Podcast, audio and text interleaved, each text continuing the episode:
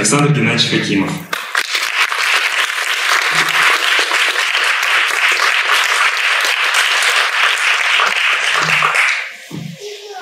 Добрый вечер всем. Как построим нашу встречу? Как это общение строится? Очень хочется, чтобы... Слышно? Что-то случилось со звуком. Очень хочется, чтобы мы могли поговорить на те темы, которые затронул автор. Один раз. Затронул автор, это о силе молитвы. На чем она строится, что это. И мне очень хочется, чтобы зрители могли задавать вопросы. Один раз. Задавать вопросы у нас будет Николай, он поднесет микрофон, вы можете поднять руку. Вот и в первую очередь позвольте задам вопрос я. Александр Геннадьевич, а, когда мы встретились с вами 6 лет назад, одно из сильных что, таких слов, ваших выражений, которые поразили меня, это то, что какую ответственность несем мы, создатели, там, кинорежиссеры, сценаристы, которые создают разные работы, потому что сейчас э, кино, интернет — это все очень сильный инструмент, влияющий на сознание людей. И эта ответственность от того, что мы смотрим и что мы показываем, полностью ложится на нас. И, собственно говоря, благодаря этому выражению и родился наш фестиваль, чтобы найти то, что могло бы повышать это сознание. И вот эта работа, когда я ее услышал первый раз, понятно, что, может быть, она не очень хорошего качества, понятно, что ее не будут показывать в кинотеатре в общественном, а, в общественном таком э, видении. Но есть одно, одна фраза, которая, мне кажется, требует того, чтобы мы могли ее обсудить. Насколько а, молитва, в которой мы обращаемся, она помогает людям, и от чего это зависит. Нету ли в этом какого-то потребительства, что нам плохо, и мы вспоминаем о Господе и идем а, в церковь или обращаемся к священнослужителям. Насколько результат молитвы зависит от нас. Кто-то имеет опыт молитвы? Поднимите руку. Кто имеет опыт молитвы? Ну, тут многие. Что же буду рассказывать? Ну, могу в общих чертах что-то сказать. У меня тоже есть опыт. А, видите, тут какая ситуация да, показана? Не просто критическая ситуация. Э, я помню, когда-то мне дали почитать книгу об Иисусовой молитве, давно еще. И она называлась, называлась «Записки странника отцу своему духовному», что-то в этом духе. Известная книжка, небольшая, книжка легко читаемая. Автор сам как написал о себе, вот свою биографию духовную, о молитве. Она еще вышла до революции, известная. Она буквально прогремела во всей России в то время. И после этой книж книжицы просто, наверное, миллионы людей стали практиковать Иисусову молитву. А через короткое время перестали. Потому что не получили такого опыта, как описано в книге. А такой опыт невероятный. То есть, видите, не всегда молитва работает. То есть еще зависит от того, кто эту молитву как бы возносит как говорят, в, в окопах атеистов нет. Помните, да? В такие моменты критические. Э, видели, они сражались за Родину. Я видел этот фильм, наше поколение знает этот фильм. Они сражались за Родину. Шолохов написал, потом экранизация. Здесь киноактеры там играли. Ну, такой реальный фильм, фильм о Великой Отечественной войне. Как солдаты сражались. И там вот этот эпизод, известный эпизод, это идет артобстрел или бомбежка авиа, не помню, и в окопах лежат вот эти бомбы, вот, ужас был, ад показывает, что переживает человек. И начинает молиться. Молиться коммунизм. Что полиция все утихает это. И он так про себя, что это я? Зачем? Вроде никто не слышал. Что коммунизм. Что с ним сейчас было вообще? в каком другом состоянии, я забыл и про коммунизм, забыл и про капитализм, забыл и про все забыл. Я обратился к Богу. Другой пример мне рассказал один знакомый. Ну, я его хорошо знаю давно, мой как бы друг, но мы не часто общаемся. Он бывшим полковник. А так случилось, что он стал духовным лицом. Представьте, полковник, офицер, стал духовным лицом. Вот он мне рассказывает, я, говорит, остановился там у одного храма, монастырька, говорит, в Москве. Проезжал машину. За, за водой там, через дорогу. Я вижу монастырь, и там сидит священник в христианских одеждах. Видимо, монастырь это монастырь. И он меня позвал, потому что, что я в каких-то одеждах необычных. Говорит, ты кто? Говорит, ну я вот Хари Кришна повторяю. То есть что это такое? Ну я говорит, молюсь Богу. А вообще, говорит, я офицер. Он говорит, так я тоже офицер. Значит, в одеждах дух, дух, два духовника узнают друг друга, что они офицеры. И вот он, а, а, а, а мой друг спрашивает, а, а как ты, как ты стал таким, то есть настоятель монастыря, ты бывший офицер. И он рассказывает историю Великой Отечественной войны, это Сталин же. Что они попали под ковровое покрытие бомбардировки. Знаете, что такое? То есть, да, да. Ну, то есть тотальное, наверное, это применяется тогда, когда рассекреченная какая-то часть, она рассекречивается, и вот туда посылается ковровое покрытие бомбардировщиков, потому что смешивается вот так вот методично все, все это поле, все этот квадрат с землей, все уничтожается. Ковровое покрытие называется. Применяется тогда, когда рассекреченная какая-то область. Не впустую, большие затраты. И говорит, мы собирались сделать удар. Это была секретная операция. Туда были собраны все наши силы военные и ждали команды наступления. И фашисты рассекретили, говорит. И в какой-то момент мы увидели сплошь небо так вот гудит, и мы понимаем, все, нас происходит ковровый И начинается. Как в том фильме с Бондарчуком. Все просто перемешивается, вот так вот, вот волна идет на вас, понимаете, это все бомбы рвутся, рвутся, вот все это вот переворачивается, все разлетается в куски. И говорит, все говорит, бесполезно. Я говорит, знаю, я офицер, я знаю, я понимаю, что происходит. То есть, ну, дело уже случая. И у меня в уме говорит, начинает ускоряться мысли. Знаете, да, в момент таких опасностей. Случается, что человек видит, как пуля вылетает из ствола. Видит глазами, вот так медленно. Там настолько ускоряются чувства и ум, что за какую-то долю секунды человек может просмотреть всю свою жизнь в этот момент напряжения. И с наверное, случилось что-то такое, потому что я подумал, кто спасет, кто спасет, кто спасет. И спонтанно, ведь бабушка молилась когда-то у меня Богу, в детстве давно это видел, слышал. Ни одной молитвы не знал, но видел. И это всплыло, этот, этот эпизод в моей жизни. Бабушка молится Богу, я пал на колени. Если ты там есть. И я, говорит, уже не помню, что я говорил, но я хотел спастись, хотел спастись. И вдруг вижу, как Бог, я их вижу все, входит в землю, как в масло, это, потом земля поднимается, стучится, и вылетает все это, эти осколки летят. И я, говорит, могу двигаться, могу отворачиваться от этих осколков. Они пролетают мимо меня. Что-то случилось. При этом, говорит, я нисколько не удивляюсь в том состоянии. Нет какого-то шока, извините, восторга или удивления. Я не думаю о физических законах. Вообще ничего не думаю. Просто делал свое дело. Он был контужен.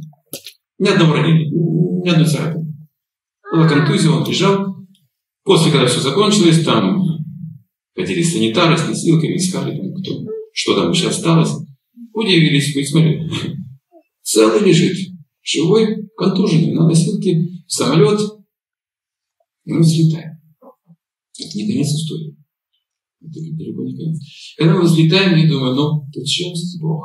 Не вернулись непривычные мысли материальные. Возможно, это какие-то способности человека скрытые. То есть мои, собственно, способности, которые вот открываются в момент опасности, это просто неизученная сфера. Но то есть я стал как бы отвергать Бога. В это время, говорит, зенитная батарея снизу сбила наш самолет. Попадание. Я в воздухе. И что ж, все, я покончил с этой изменой.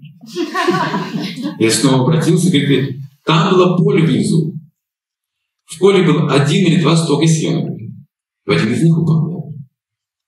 После этого я дал обещание Богу. Закончится война, выхожу в монастырь. Вот так это стало Эту историю, кстати, я описываю в своей книжке на карте. То есть и, а, вот этот человек, который писал эти записки, свой опыт молитвы, он потерял жену очень рано, был молодым, она умерла. У него отсохла одна рука, был неработоспособный. То есть он был, ну, как бы обречен на несчастную жизнь. У него не было планов материального счастья. Он потерял ее. И в этом состоянии он описывает чудеса.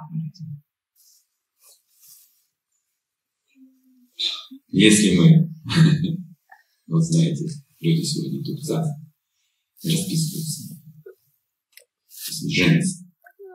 Они знают, вторая часть их полушария, мозга, знает, что если у них что-то не получится, в том же ЗАГСе они потом разведутся. Знаете, что это означает? Означает, что духовного роста не будет. Они боятся трудностей.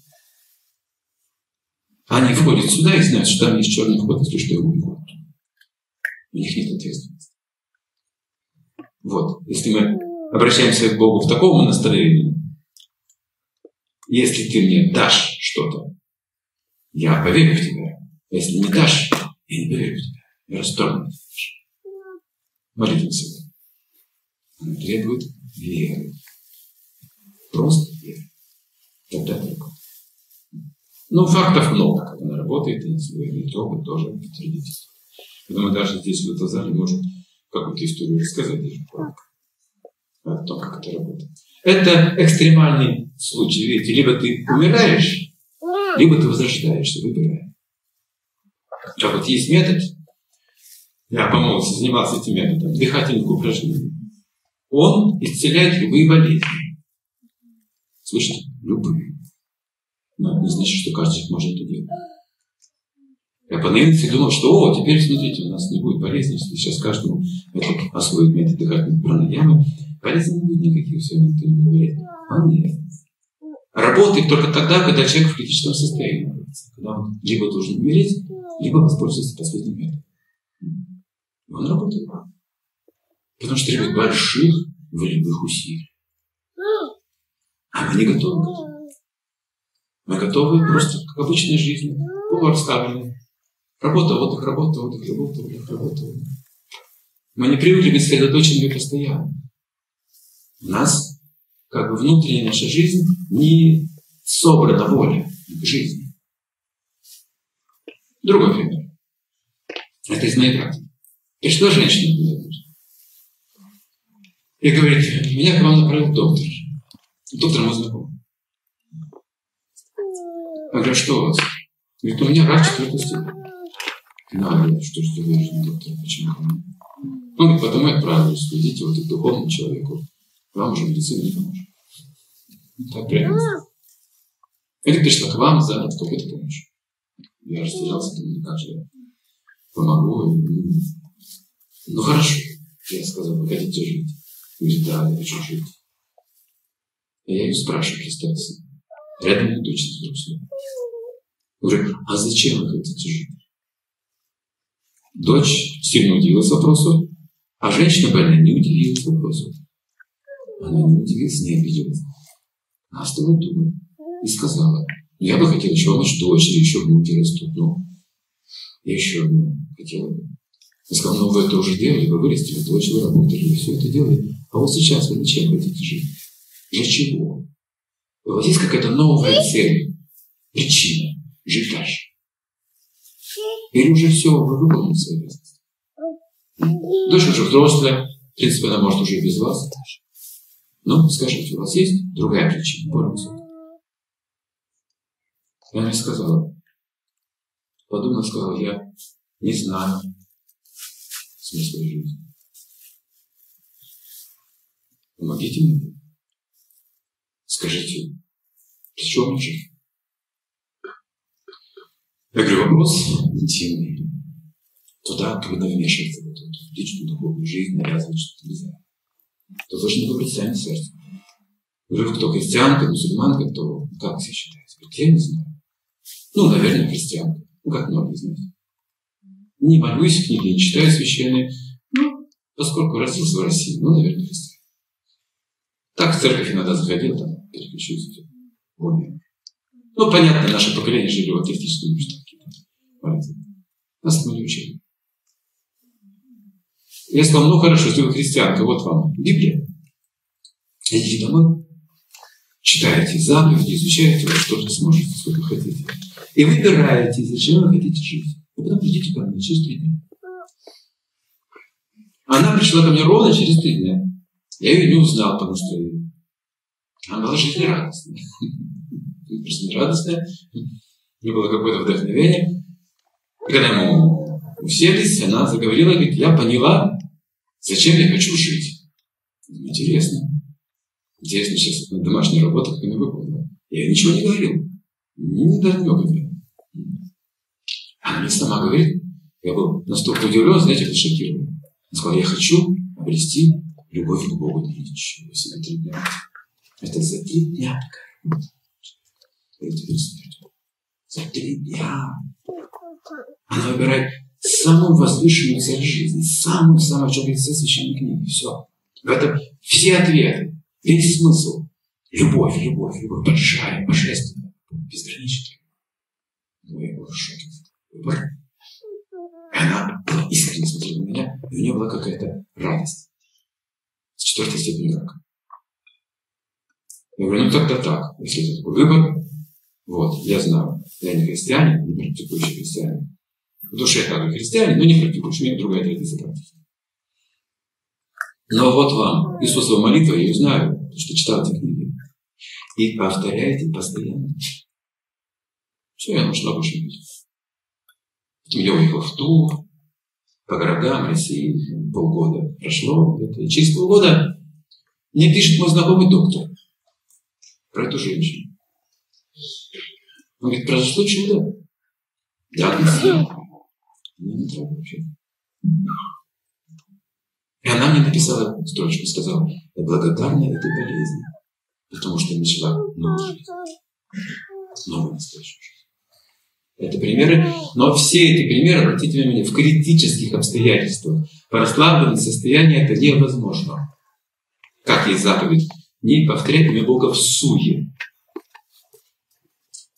То есть это требует внимания. Глубокого внимания, уважения, почтения к этому поведению. То есть настройка определенная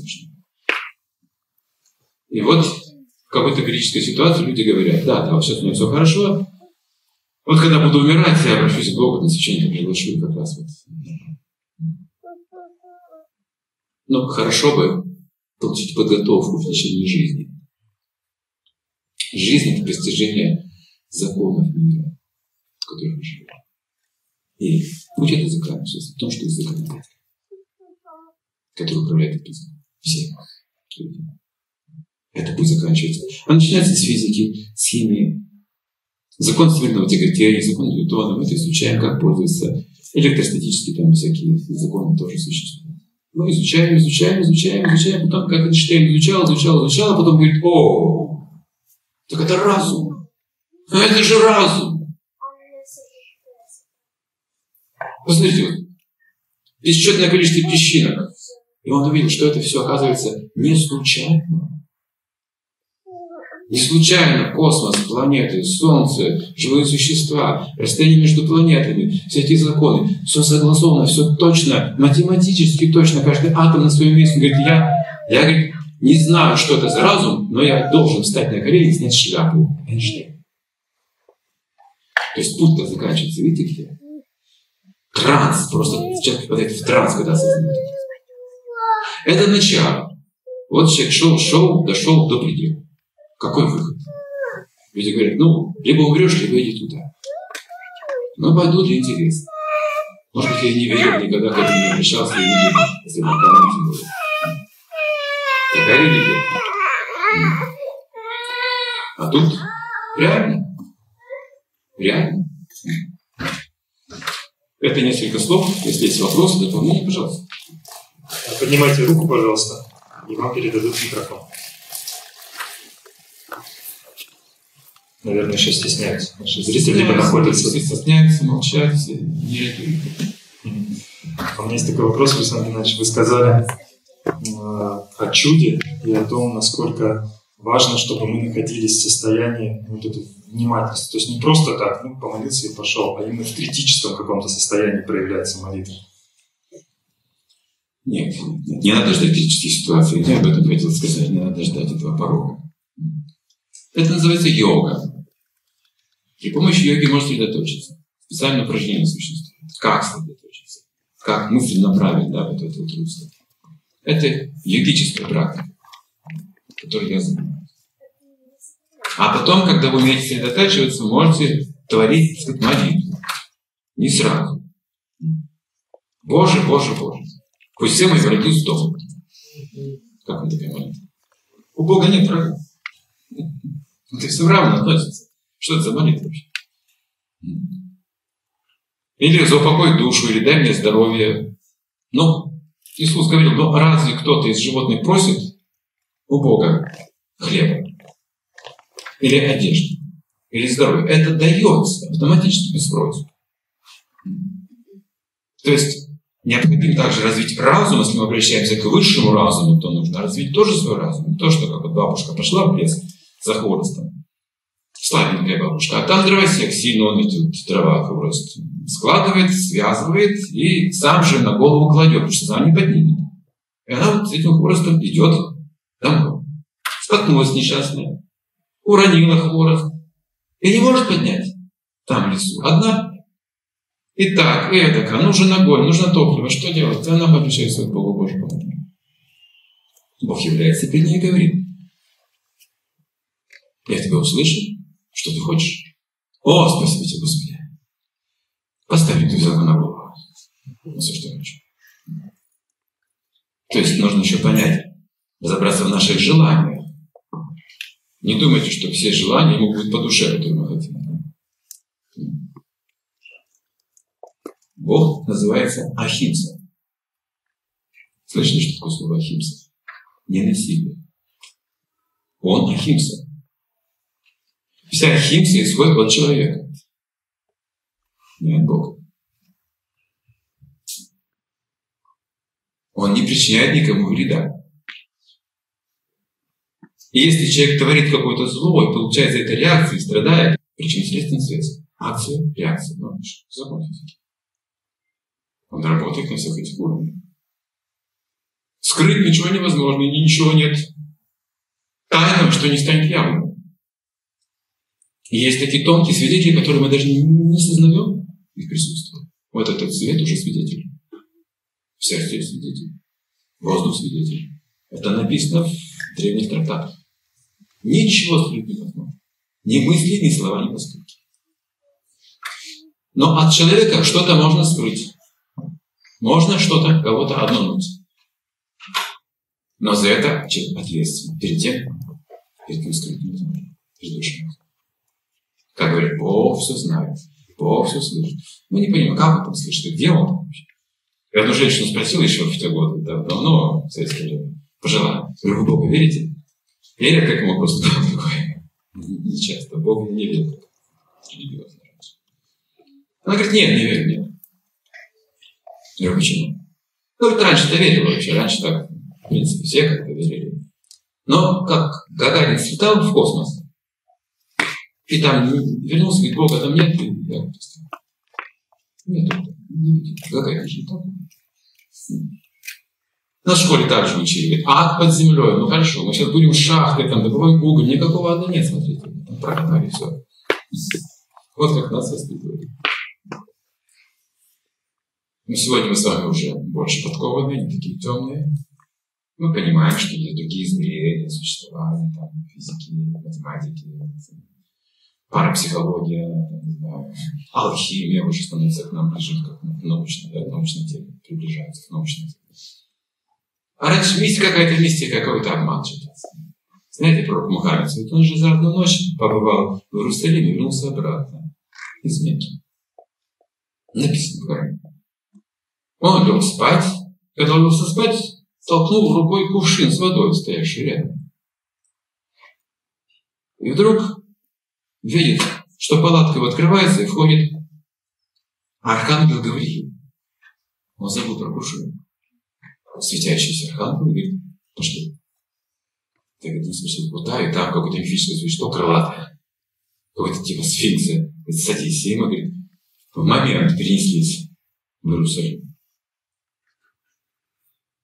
А там что? Ты видел, говорит, семь.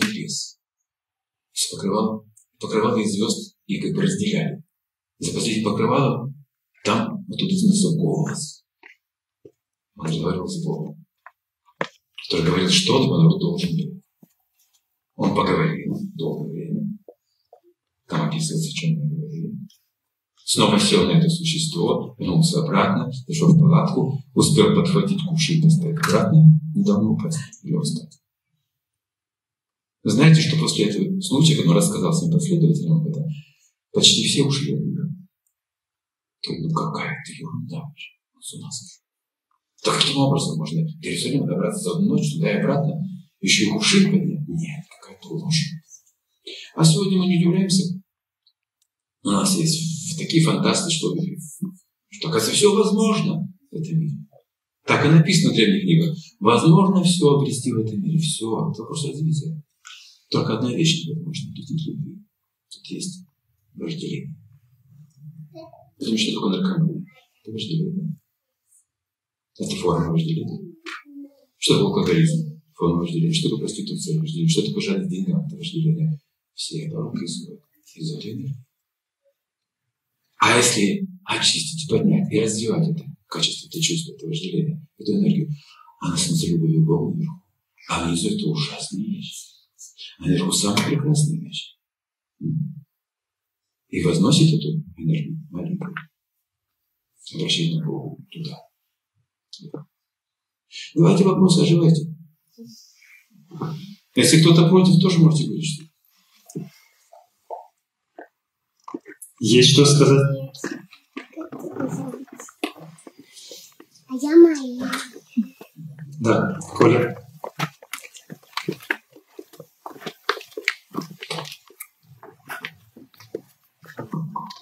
Спасибо большое, Александр Геннадьевич. А вот скажите, пожалуйста, мы сейчас ну, вот увидели такие критические случаи, да, и вы говорите, что, что молитва работает в, ну, в критической ситуации. А, ну, вот у нас здесь дети, подростки, да, и ну, многие живут в благополучии. А с каким настроением тогда ну, вот, нам молиться, так, чтобы эта молитва была услышана? Ждать смерти у тебя нет Есть несколько способов. Один способ – это философское размышление. Например, Например, все мы с вами умрем. Согласны? Как нет? Согласны? А, так не хочу, хочу, не хочу. Я понятно, я тоже не хочу. Кто хочет, опять не кто хочет, никто не хочет. Я тоже не хочу. Но так будет, если мы это осознаем, становимся философами, становимся, становимся ну, на путь молитвы. Молитва становится эффективной. Другая сторона. Если вы познаете душу, свою, свою «я» познаете, вы не будете бояться смерти. Потому что вот эта духовная составляющая, она не умирает. Не погибает, когда уходит тело. Как одежда сбрасывается тело. Если вы осознаете свою внутреннюю суть, страха не будет. У вас будет радость. Молитва в радость у вас будет. Бесстрашно. Но это когда вы познаете душу. А пока душу не познаете, страх будет руководить вами. Или какая-то необходимость. Потому что когда все хорошо, вы будете забывать Бога. Как один человек, знакомый, он такой, ну, святая личность для, для меня очень чистая святая личность старше меня, по возрасту небольшого духовного. Он в Индии был когда одно время, там случилось землетрясение в том районе. Прям трясло вот так все. Двигалось, там, стены стали рушиться. Дома были небольшие, какие-то частные такие, глинобитные. И люди знают, там часто случаются толчки, они, когда начинаются эти толчки, они знают, нужно выбегать на улицу, ложиться на землю и молиться Богу, просить именно Бога. Это традиция. И вот люди все высыпали, он тоже, и на землю, и громко повторяли имена Бога, то, какие знают. А имен много. И он тоже повторял. Но интересно, что он сказал. Они повторяли, просили, Боже, Боже, остановись, толчки, спаси наши дома, наше имущество. А он говорит, Боже, Боже, потряси их еще немножко, пусть они продолжают повторять твои имена. Вот кто кого, знаете. Что же благо у нас, видите, с разной точки. Не так, что нужно быть в каком-то стрессе постоянно, знаете. В радости это возможно. Я когда изучал иконопись, как художник, я сначала как художник изучал искусственную иконопись, я почему-то остановился, меня это просто вдохновляло до глубины души. Этим икон. Русском известно, после просто иллюстрации, я просто шок какой-то, такое вдохновение. Я заметил одну вещь. Начиная с 12 века, так уже началось что-то, с 11-12 века. Дионисий был, тоже Феофан Грек, тоже Андрей Рублев. Вот эти вот до 15 века иконы были, светились радостью. Светились радостью. Настроение. Молитва была радостная. Начиная с 16 века, 17 мы видим, что темнеет, говорит. Скорби добавляется. Я был в Иерусалиме. В одном городе, там, наверное, представили почти все религии, там любые храмы. Все живут там, место очень мощное. И мы пошли туда, где вот эм, храм гроба Господня, то есть где я распятый Иисус Христос. Я не знал, что там почувствую. Просто вошел туда впервые, была какая-то очередь вот к этому месту, к той самой иконе, Богоматери. Но то, что там пережил, не поддавалось никакому описанию. И это было какая-то, знаете, ну как сказать, не скорбь. А, вот как сказать, как это назвать чувство? Это не скорбь, это сродни тому, как вы влюбляетесь сильно, а потом разлучаетесь. Очень сильное чувство. Почему? В одно мгновение. Меня поразила вот эта мысль. Неужели это возможно? Неужели вот такие личности бывают? Как Иисус Христос. Неужели это возможно? Неужели нужно такое сострадание, что, вы знаете, вот все грехи людей взять на себя и все. И вот там я это почувствовал, вот это его сострадание. Я был в шоке, был просто в шоке, это невозможно. Но я вспомнил Бхагавадгиту. Там это написано. Когда вы видите душу, вы говорите, не может быть, невозможно. Вы видите и говорите, это невозможно. Или когда слышите это, что это говорите, невозможно. Чудо и в том случае, и в другом случае. Знаете вы или не знаете его, вы скажете, чудо, это невозможно. Вот такие чувства там пережили. Но скорби не было. Было какое-то глубокое, особое счастье. Вот этот факт удивительный. И наш духовный учитель сказал, Христос никогда не умирал на кресте. Это другая история Это не человек. И вот видите, мы с вами люди, мы близко к Божественному. Нас трогают какие-то слова, видите, нас трогает любовь слова. Мы не животные, мы люди близкий божественный. Вот, вот это нужно нам показывать в кино, в искусстве, в жизни. Видите, так почувствовать свои другие, другой мир, высокий мир, меньше грязи, больше света. Кино света на этот свет, чтобы был свет душа. Жить был смотреть и говорит, невозможно, мы такое сейчас пережили, невозможно. Потрясающе. Вот что мы ждем от жизни. Соприкоснуться с невозможным с великой тайной. А она существует. И в миру называют ее словом Бог. Условно. Это условное обозначение. Математику изучали? Что это такое? Бесконечно. Значок. Да? Просто значок. Условность. Мы же не можем это представить. Значок объявляем. И это слово тоже. Мы не можем себе представить. Это обозначение. Вот это интересный путь для искусства. И раньше все искусство было такие, Андрей Рублев писал иконы.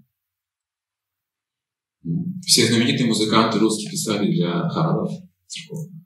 Все было изначально духовно. Люди стали все материально. Там не вожделение друг перед другом трястись.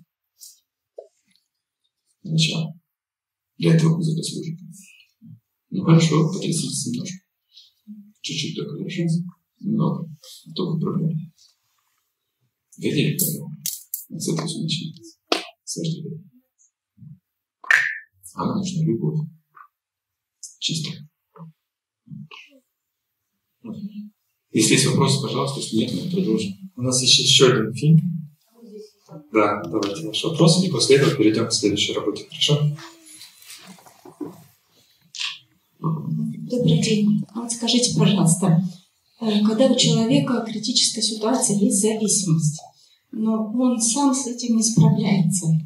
Молитва близкого, я так понимаю, что это вроде его благо, но не будет ли это своего рода каким-то насилием? Да, да, это вы говорите. Тот, кто попал в эту зависимость, в эту ловушку, и не может вырваться оттуда, ведь он выходит из центра реабилитационного и тут же начинает искать телефон и снова, снова, снова. Не может давить, сковывать это желание. Не может вырваться оттуда. И вы можете помочь ему, если он сам этого хочет. Вот при этом условии. Желает. Сам желает. Просит или не просит, но желает чего. Избавиться от зависимости. Бог помогает тому, кто сам себе помогает. Он должен сам хотеть освободиться от этой зависимости. В этом случае любой может ему хороший человек помочь. Образованный. И я могу помочь, вы можете помочь, если вы умеете молиться. И его можно научить этому. Но если он не хочет, ну что он сделает? Спящего человека легко разбудить, правда? А тот, кто притворяется спящим, не разбудит. Что он сделает? Вот в чем проблема. Сейчас спросите, кто хочет научиться молиться вообще? Много будет в такую школу. Это и без молитвы. Вот тут есть у нас делают. Хорошо. А вот интересный вопрос привести. Школа, молитвы, да, школа. Приходите все. Бесплатно учитесь, пожалуйста. Кто придет? Надо проверить. Серьезно, чтобы учиться. Не просто прийти, полюбопытствовать и уйти. Это не черная магия, поймите. Где переговорил, приворот сделал и пошел. Это наука. Это наука нам требует, требует образа жизни определенного. Потому что инструмент познания – это тело и ум и мои чувства. Я сам. Не твой образ жизни приобрести чтобы понять, настроить свой ум и чувства на это восприятие. Ведь радиоприемник, если вы не поймаете волну, ничего вам не скажет. И вы должны стать таким приемником. А нужно менять образ жизни. Это не дешевая вещь. Общаться с Богом. Не игрушки. Все, продолжаем. Спасибо большое. Спасибо за вопрос. Мы затронули немножко эту тему. Химса, химса. Как же понять а, в нашем сознании, что в этом мире происходит по воле Господа, а что творим мы? А, мир в котором мы живем, есть много, есть энергии. И все они зиждятся на принципе васту. Васту? Васту означает неизменность. Например, секундная стрелка идет. И вы не можете вернуть обратно ни одну секунду назад. Это васту. Неумолимо огонь. Взрослый человек. Когда засунет руку, получит ожог. И ребенок, младенец, если засунет руку, тоже получит ожог. Тоже вас Вот так устроено. Неумолимые законы природы. То есть не под нашим контролем эти законы. Они неумолимы. Говорит, так же верно, как смерть. Вот нужно прежде всего понять. Есть законы васту. И они работают точно. Материальном мире не бывает прощения. В материальном мире прощения не бывает. Это как закон вас. Совершил преступление – тюрьма. Не было еще ни одного случая, что суд просто простил убийцу. Не имеет права. Нужно наказать вас. Родственники плачут, друзья плачут. А все равно его накажут, повесят или в тюрьму посадят. Закон есть закон. Мы живем с точки зрения закона в таком жестком мире. Видите? С точки зрения закона. Почему, говорит, обращайся к Богу? Прощает Он. Кто управляет этим. Сами понимаете. Простить может только тот, кто может отменить этот закон. Приводится пример царя. Царь может осудить кого-то в тюрьму. Так, преступник, хорошо, вот почему. По жизни. Да? Вы злодеяние, закон. Но в древней традиции, очень древней традиции, царей спускались в тюрьмы и посещали их лично. Если кто-то раскаивается сердечно, искренне, и царь это видит, он амнистировал человека, отменял закон, потому что он имеет на это право. Никто другой не может. Тюремщик не может. Никто не может, кроме того, кто управляет этим законом. И таким образом говорится, что грехи прощает Бог. Помните, когда Иисус говорит, прощает тебе грехи, вы обвиняли фарисея, ты кто, Бог что ли? За что его рассказывать? Потому что вот так обвинили таким образом. Либо Бог прощает, либо кто-то от имени Бога имеет полномочия простить. Убрать эту карму. Судьбоносный закон, вас тут отменить. И считается, что карма – это высший закон материального мира, что посеешь, что пожнешь. А выше этого закона – прощение. Прощение. Теперь давайте посмотрим, легко ли просить прощения. Легко ли прощать. Прощайте, прощения будет. Так везде. А легко ли это сделать? Сегодня мало кто это может делать. Формально даже вроде прощают, но не могут забыть. На самом деле не прощают. Это вне наших человеческих сил вообще простить кого-то за какую-то серьезную обиду, за злодеяние. Вы можете злодеяние кого-то простить? Это сложно, это очень сложно. Почти невозможно на обычном уровне. Мы требуем закона, отмщения. В уме или на деле. Мы боремся даже за справедливость, кого-то наказываем, кого-то убиваем, кого-то там и так далее. Весь мир какой сумасшедший сегодня, потому что нет прощения. И вот на Махабхарате говорится, если бы на каждую пощечину, мы отвечали пощечину, если бы на каждое дурное слово отвечали дурным словом, если бы на каждый удар отвечали ударом, этого мира давно бы не существовало.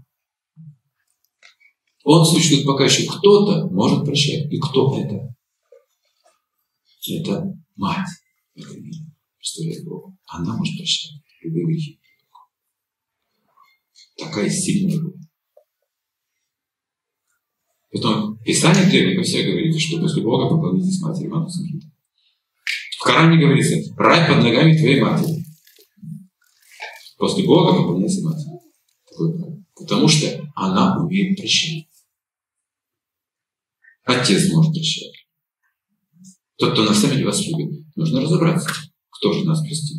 Нас несовершенно. Которые творят, не ведая, что творят, а потом плачут когда больно. И обвиняются. А? Вот как мы устроены. Ведь мы же не себя обвиняем в своих страданиях, а кого-то ищем. А? Вот какой жесткий материальный мир, в котором живем. Поэтому говорится, береги честь, могут быть осторожны, серьезных грехов не совершай, потом плакать будешь. И кто тебя потом простит? Если ты даже не знаешь, что такое законодатель, кому ты обратишься? И здесь, конечно, в этом фильме вот эпизоде серьезный вопрос поднимается, который вот останавливает многих людей, отталкивает от Бога. Идут и в полноте утром. Там кто-то написал на стене, Бог любит тебя, не Прохожу мимо, через несколько дней иду той же дорогой утром. Мне же написано, а почему тогда он забрал Васю, младшего брата? Любите. И ответа же не было. Люди сами не знают, как ответить на этот вопрос. Если Бог это любовь, то вот тут он озвучит, да, это твоя человек. Если вы видите ужасы войны, мы скажем, да где же Бог вообще? Это ужасно, что происходит. Да невинные же люди страдают, это безгрешные дети. А вы о Боге говорите, вы о любви говорите. Видите, какой спор был ожесточенный?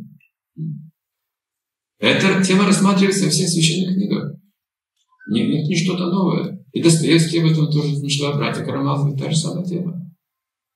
Где же ваш Бог? И мы отождествляем Бога с человеком, а себя с Богом судью. Вот какой перевертыш в нашем сознании. Мы поменялись как бы ролями. Я здесь все чувствую Бога. Смотрите. Я сам решаю, кому отомстить, кого простить, кого не простить. Себя любить, по отношению к себе все заповеди соблюдаю.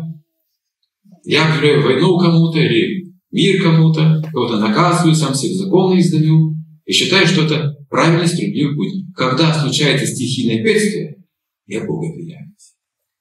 Он не имеет права нас наказывать. Я имею право судить людей. Я. А он нет. Лишь только потому, что я не понимаю, за что. У меня не развито сознание. Как причинно-следственная связь, вы с этим ничего не сделаете. Смотря на точку зрения, ничего не сделаете, что посвящено. Есть прорабство карма, есть апрорабство карма. То есть представьте, что человек выпил яд. Это еще апрорабдха, не проявленный, вы еще сразу не умрете. Какое-то действие яда даже. Так. В это время, пока яд не вошел в кровь, вы можете вычистить желудок и освободиться, выжить. Называется. Прарабда карма значит, что яд уже вошел в кровь, и вы ничего не можете сделать. Вы умрете. Умерла однокашница, старшая, правда, одноклассная в школе.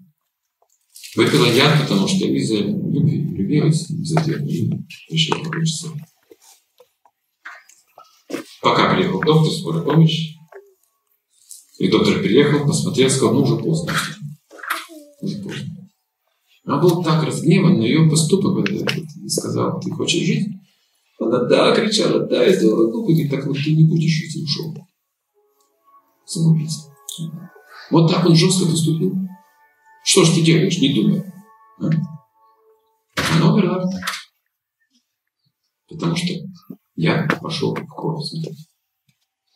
Если в нашу кровь войдет зло, что вы с этим будете делать? Если в наш разум войдет алкоголь, наркотик, вы не сможете освободиться. Это вас тут правда. Вы в И тогда они включаются Богу. Вот когда Бог освобождает от этого вас, то тогда они понимают, что это добро, к которому никогда не обращались. Никогда. Вот что проблема человека. Он не умеет обращаться к Богу. Один великий святой сказал о современном мире, знаете что? Сказал, главная проблема в том, что современные люди не изучают, не обсуждают вместе священные книги. Вот что. Они не умеют мыслить Какая молитва? Они даже не могут понять, кто такой Бог. Личность это или нечто абстрактное. Что это вообще? Или пучок света, что такое? Или ничто, не пустота. Они понятия не имеют. А говорят, молиться Богу. Какому Богу?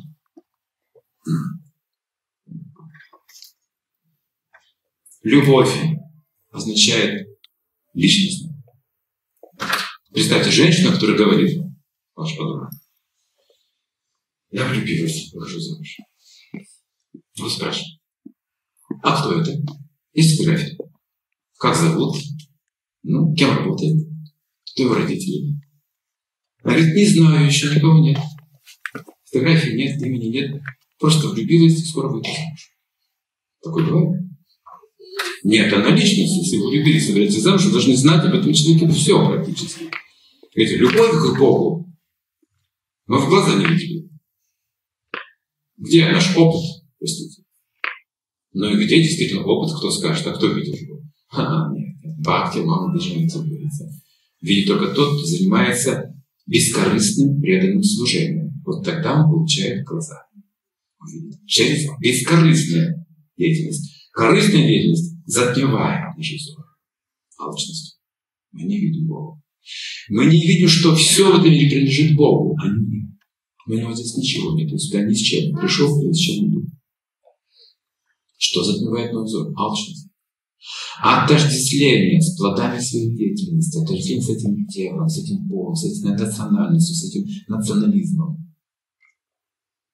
Вот мой грех четвертый. В этой ложной самоопределенности, ложной. Когда мы освобождаемся, мы видим, что на самом деле все живые существа принадлежат ему, даже милостью. Даже кем я очень сильно дорожу. Я считаю своим. Это тоже собственный опыт. Мой, мой ребенок – это собственный опыт.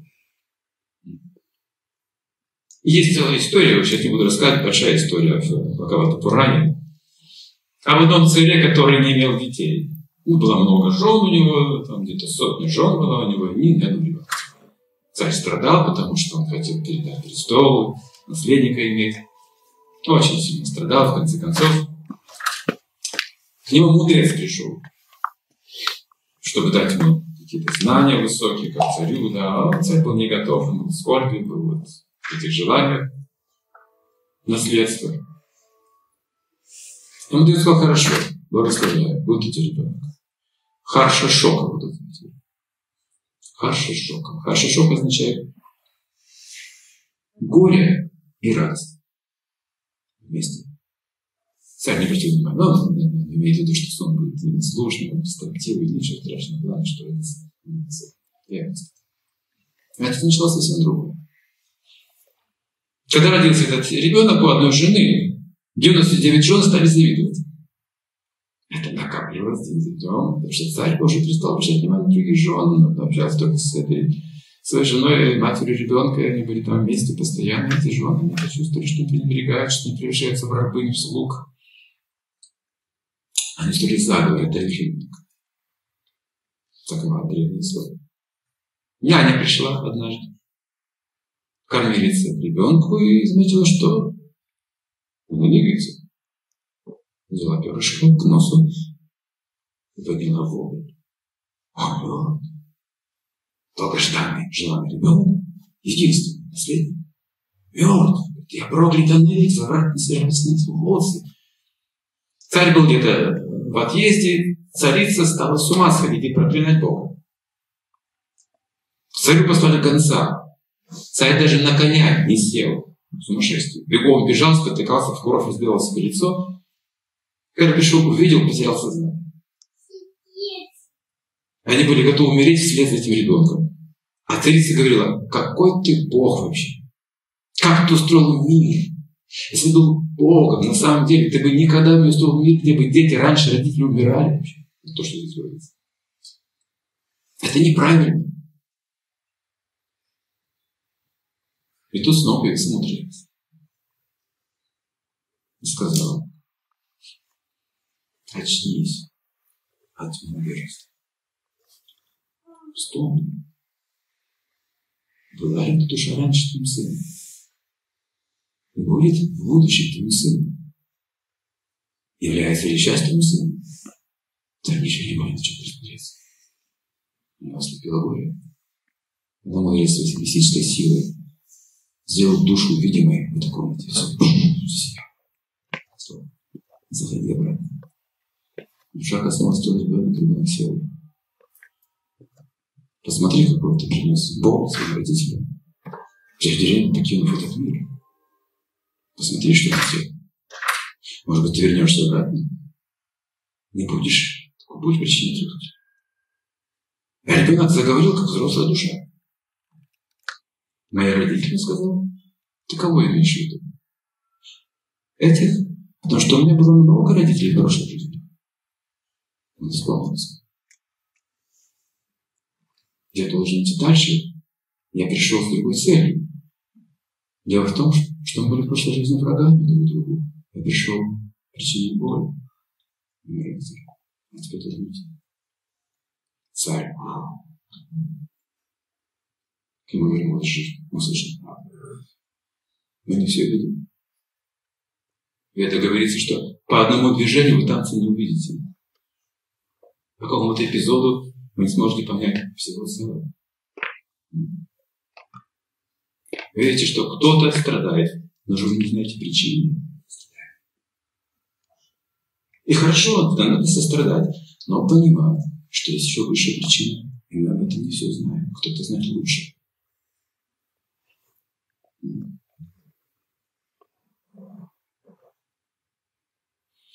Когда совсем плохо, совсем уж тяжело, вот такая тема развивается в нашей жизни, нужно, говорят христиане, читать историю Иова.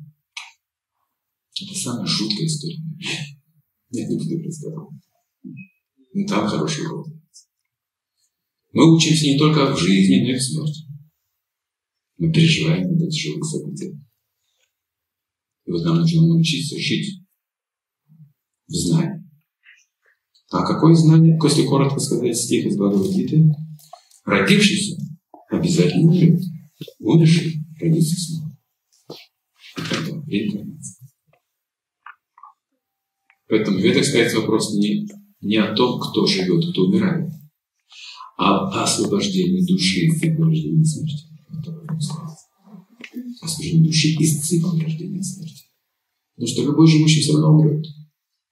А умерший все равно родится. И снова умрет, и снова родится. Вот в. Вот А не потому, что кто-то сейчас умер, а кто-то еще, все еще жив. Потому что все умирают. Вот она какая иллюзия. Все умирают, а моя нет. Я должен жить. Нет, я тоже. В этом мире, да, такого закона. Тело изнашивается, как старая одежда. Так и есть. Если вопросы, соображения по этому поводу? Может, кто-то хочет сказать? Также можно поделиться и своим впечатлением от фильма.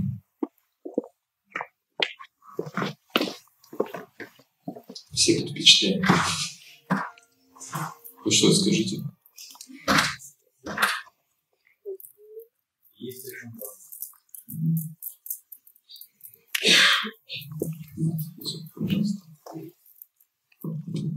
Спасибо большое, Александр Геннадьевич. Э, такой вопрос. Есть такое высказывание. Одной рисунке судят о плове. Сейчас услышала по одному движению о танце не судят. Помогите, пожалуйста, тут разбираться. Есть два примера, вот как будто противоречивых. Если вы хотите понять, готов ли рис, вы берете одну не так? Достаточно. Все, значит, рис готов целиком. Но только что мы сказали, это причинно-следственная связь. Что такая длинная цепь существует причинно-следственной связи, что по одному поступку вы не сможете понять целое. Причинно-следственная связь. То есть последовательность событий. А есть одна среда, которая находится в живой существе. Это разные вещи. Например, если вы а, делаете химический опыт, сложный, там много реагентов, там необходимо учитывать пропорции, температуру, время, последовательность, точность. Если вы точно все это измеряете, точно делаете, будет результат получится. Если не учтете всех этих условий, результата не будет. То есть нужно знать свойства каждого реагента, их соединения и так далее. Но в одной емкости одна среда. По одной молекуле можете понять целую. В одной емкости. А в последовательности этих процессов, видите, что происходит? Единство и разнообразие соприкасаются. Если говорить об одной среде, то по одной рисунке. Одна кастрюля, одна температура, все, одни условия. По одной рисунке. Если мы принимаем одну концепцию с вами, скажем, коммунизма, мы уже знаем, как будет развиваться общество. Тогда можно сказать будущее. Если мы видим ваш характер, ваши качества, которые не меняются, можем тоже определить ваше будущее. Но если вам удастся менять эти качества последовательно, тогда вы совсем другой результат. Это никто не сможет предугадать. Вот неожиданные вещи в своей жизни. Потрясающе. Но если я постоянно нахожусь в своем одном качестве, мое будущее предопределено.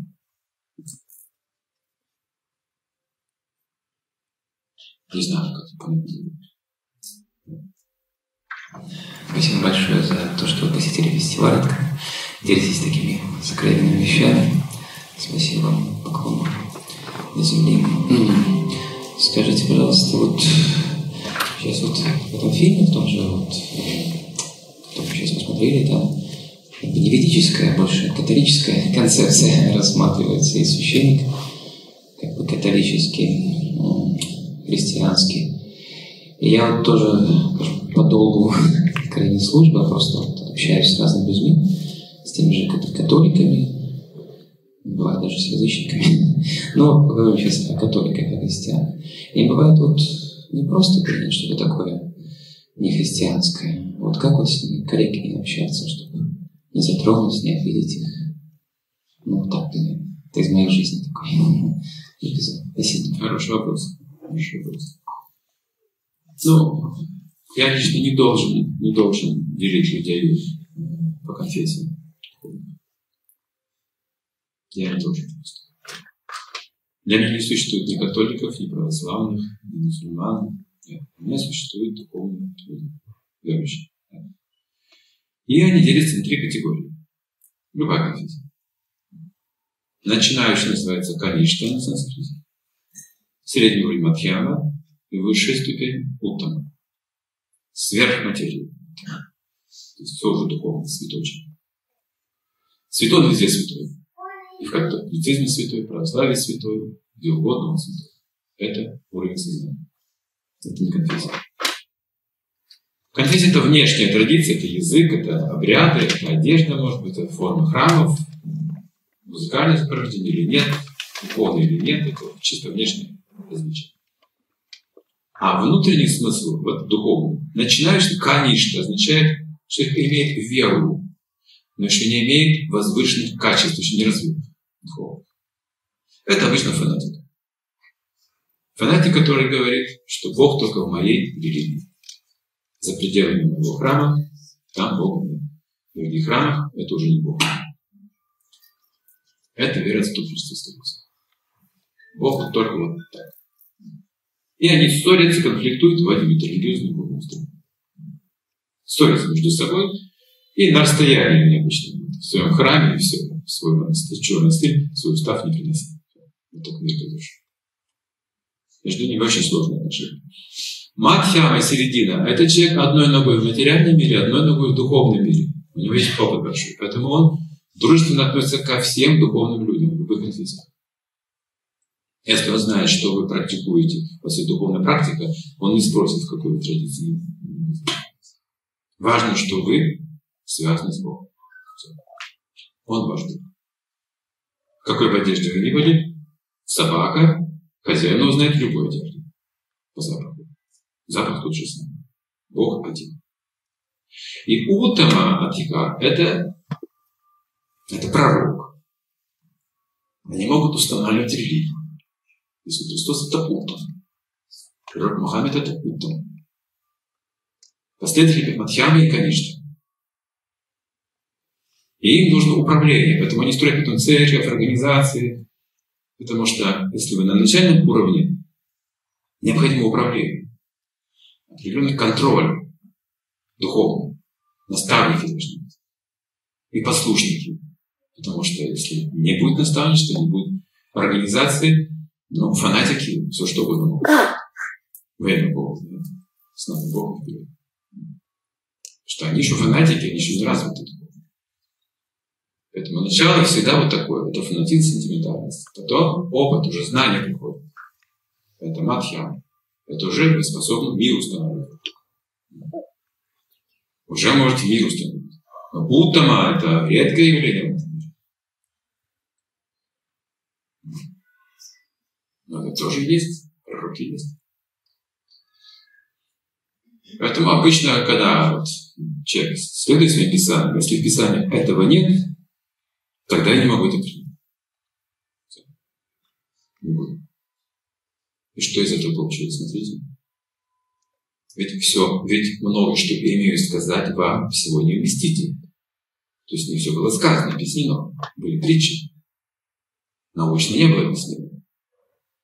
И тогда что происходит?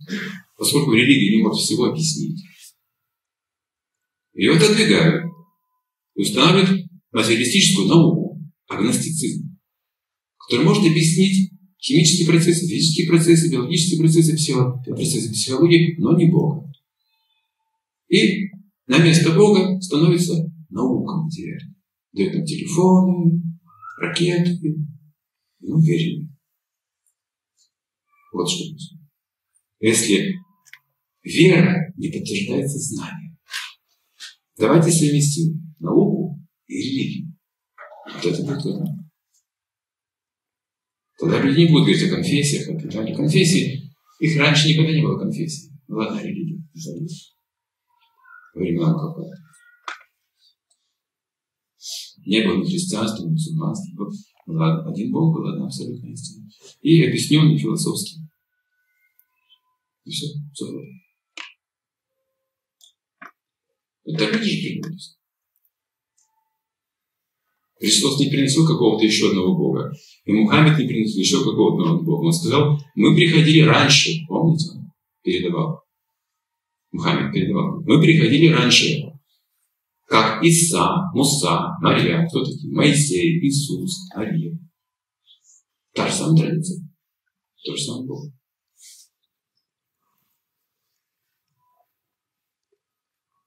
Но мы различаем ислам и христианство. Это Ну, сами подумайте. Люди враждовали до Иисуса, во время Иисуса и после Иисуса. Иисус не враждовал ни с мусульманами, ни с христианами, ни с кришнаитами, ни с кем угодно. Они никогда с ними не враждуют. А люди враждовали до них, во время их и после них. И даже после них. Потому что оставить только свои убеждения, только свою правоту. Это относительно истина. Обманывать все. Абсолютно истина. Христиане, им будет больно, если руку порезать. Мусульманин будет больно, если руку порезать. В чем разница? В чем разница? Также чувствует боль, наслаждение, семья, все то же самое. В чем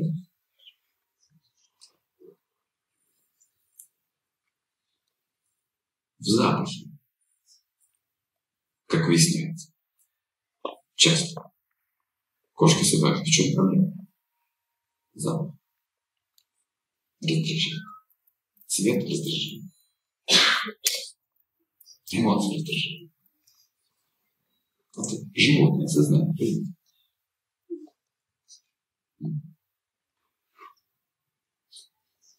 Без Бога вряд ли мы сможем это освоить. Нам, конечно, приятно слушать, но в жизни трудно освоить. Есть еще вопросы, пожалуйста? У нас подходит время, один вопрос, хорошо?